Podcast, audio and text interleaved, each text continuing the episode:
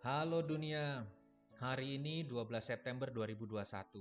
Situs BMKG ngasih tahu kalau hari ini di Sleman bakalan berawan disertai hujan ringan sebentar.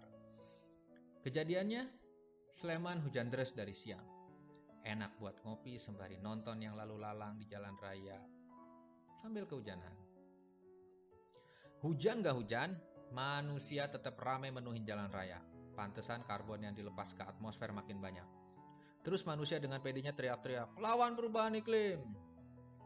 By the way, gimana kalau manusia nggak ada? Apa bumi nggak bakalan ngalamin perubahan iklim?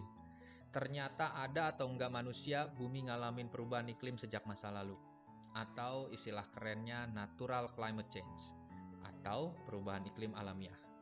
Walau emang sih makin parah pas ada manusia. Perubahan iklim alamiah ini bisa kejadian gara-gara beberapa hal antara lain perubahan tingkat radiasi, bencana alam, pergeseran benua, juga siklus orbit bumi. Eh, sebelum mengenal perubahan iklim lebih lanjut, kenalin. Nama saya Troy, 21 tahun tinggal di Sleman, daerah istimewa Yogyakarta.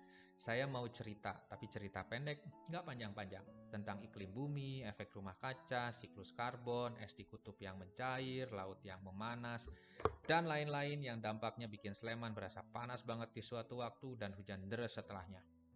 Atau bikin mendung seharian sementara perakiraan cuaca bilang cerah. Hmm, namanya juga perakiraan. Petunjuk yang asli lihat adanya perubahan iklim dapat ditemui di bebatuan. Ada tebing di Eropa Utara yang terdiri dari dua lapis. Satu lapisan tebal batu pasir merah di bagian bawah dan satu lapis batu kapur putih yang lebih tebal di bagian atas. Batu pasir merah itu dulunya adalah bukit pasir yang kebentuk di gunung yang panas. Sedangkan batu kapur putih itu dari puncak tebing yang tadinya kebentuk dari laut tropis yang dangkal di zaman dinosaurus. Sekitar 250 juta tahun yang lalu ada yang namanya benua super atau superkontinen. Panjia tunggal yang luas, beriklim gurun yang sangat kering karena sebagian besar daratannya itu sangat jauh dari lautan. Selama jutaan tahun, lempeng kerak bumi ini bergeser, gerakin benua ke dalam susunan yang baru, benua yang kita kenal sekarang. Alhasil, iklimnya pun pasti berubah. Terus, beberapa letusan gunung berapi dorong debu dan gas tinggi-tinggi sampai ke stratosfer. Di stratosfer, asam sulfat bisa melayang tahunan lamanya. Efeknya apa? Nutupin energi matahari dan bikin pendinginan global. Bumi punya siklus variasi orbit, siklusnya nggak kejadian dalam hitungan setahun, sepuluh, atau seratus tahun. Tapi seratus ribu tahun. Siklus ini bikin orbit bumi ke matahari berubah dari hampir berbentuk lingkaran jadi elips. Digabung sama kemiringan bumi, alhasil bumi punya fase hangat, juga fase dingin. Sekarang bumi berada di fase hangat.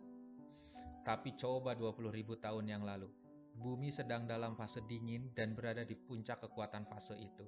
Lapisan salju tebal nutup luas area di utara bumi, dan es kebentuk di masa itu. Tundra bersalju itu jadi rumah buat hewan yang sukses beradaptasi sama dingin.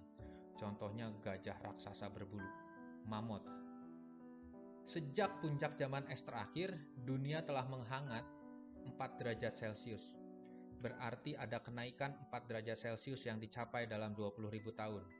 Yang bikin kaget adalah ada kenaikan sebesar 1,2 derajat itu justru sejak 1900. Yang kalau dibandingin 100 tahun sama 20.000 tahun itu kan jelas beda banget. Satunya singkat. Tapi dalam waktu yang singkat itu manusia mengkonsumsi energi secara besar-besaran dengan dalih revolusi teknologi. Sebagian besar energi yang dipakai itu dari bahan bakar yang ketika dibakar ngelepasin karbon dioksida. Meningkatnya karbon dioksida berarti kenaikan suhu secara global. Dengan kata lain, pemanasan global dipercepat oleh cara hidup manusia modern yang haus akan energi. Gimana sih bandingin keberadaan atau kadar CO2 saat ini sama masa lalu? Ilmuwan akan cari petunjuk dari masa lalu. Di mana? Ilmuwan cari petunjuk dari es. Udara itu kejebak pas hujan salju. Pas lebih banyak hujan salju yang terakumulasi, tumpukan tekanan secara bertahap bikin salju jadi es. Plus gelembung udara yang kejebak di dalamnya. Nah, ada es yang diduga sudah ada dari masa lampau di Greenland dan Antartika. Jadi ilmuwan ngebor itu es, alias mengekstrasi sampel es yang disebut inti es. Gelembung yang kejebak di dalam es itu punya catatan konsentrasi sampai dengan perubahan gasnya, termasuk karbon dioksida. Ilmuwan terus ngukur tuh kadar karbon dioksida yang ada di gelembung-gelembung itu. Gelembung udara yang kejebak di inti es nunjukin kalau tingkat karbon dioksida di atmosfer tahun 1700 kira-kira 280 ppm, part per million, atau 280 bagian karbon dioksida per sejuta udara. Tahun 2019, tingkat karbon dioksida jadi 411 ppm, ningkat 131 ppm, dan itu bikin efek rumah kaca nambah secara signifikan. Inilah sebab kenapa suhu global meningkat dan terus meningkat. Kenaikan suhu 1,2 derajat Celcius selama 120 tahun terakhir kedengarannya nggak terlalu ngefek. Tapi beberapa hewan ngalamin ancaman kepunahan gara-gara itu. Kok bisa? Contohnya ini. Alkisah di Kutub Utara, hiduplah Arctic Irvorigul. Yup, burung camar kutub. Karena suhu musim dingin naik sampai 4 derajat Celcius dari tahun 1950-an, es di kutub mulai mencair. Padahal di es inilah burung camar kutub tinggal, nyari makan plus berkembang biak. Sama aja kayak burung ini digusur paksa ke tempat dia nggak bisa nyari makan sama berkembang biak. Dan es terdalam di Antartika punya informasi tentang iklim di 800 ribu tahun yang lalu. Wow, 800 ribu tahun yang lalu. Gak usah bayangin harus berapa generasi manusia atau nyari mesin waktu buat ke sana. Dari es Antartika ini, ilmuwan bisa dapat informasi kadar karbon dioksida di sepanjang zaman es juga periode anget selama 800.000 tahun terakhir. Dan faktanya adalah karbon dioksida itu tetap cuma di antara 180 dan 300 ppm. Naik turun cuma di batasan itu aja. Nggak pernah kurang dari 180 sama nggak pernah lebih dari 300 ppm.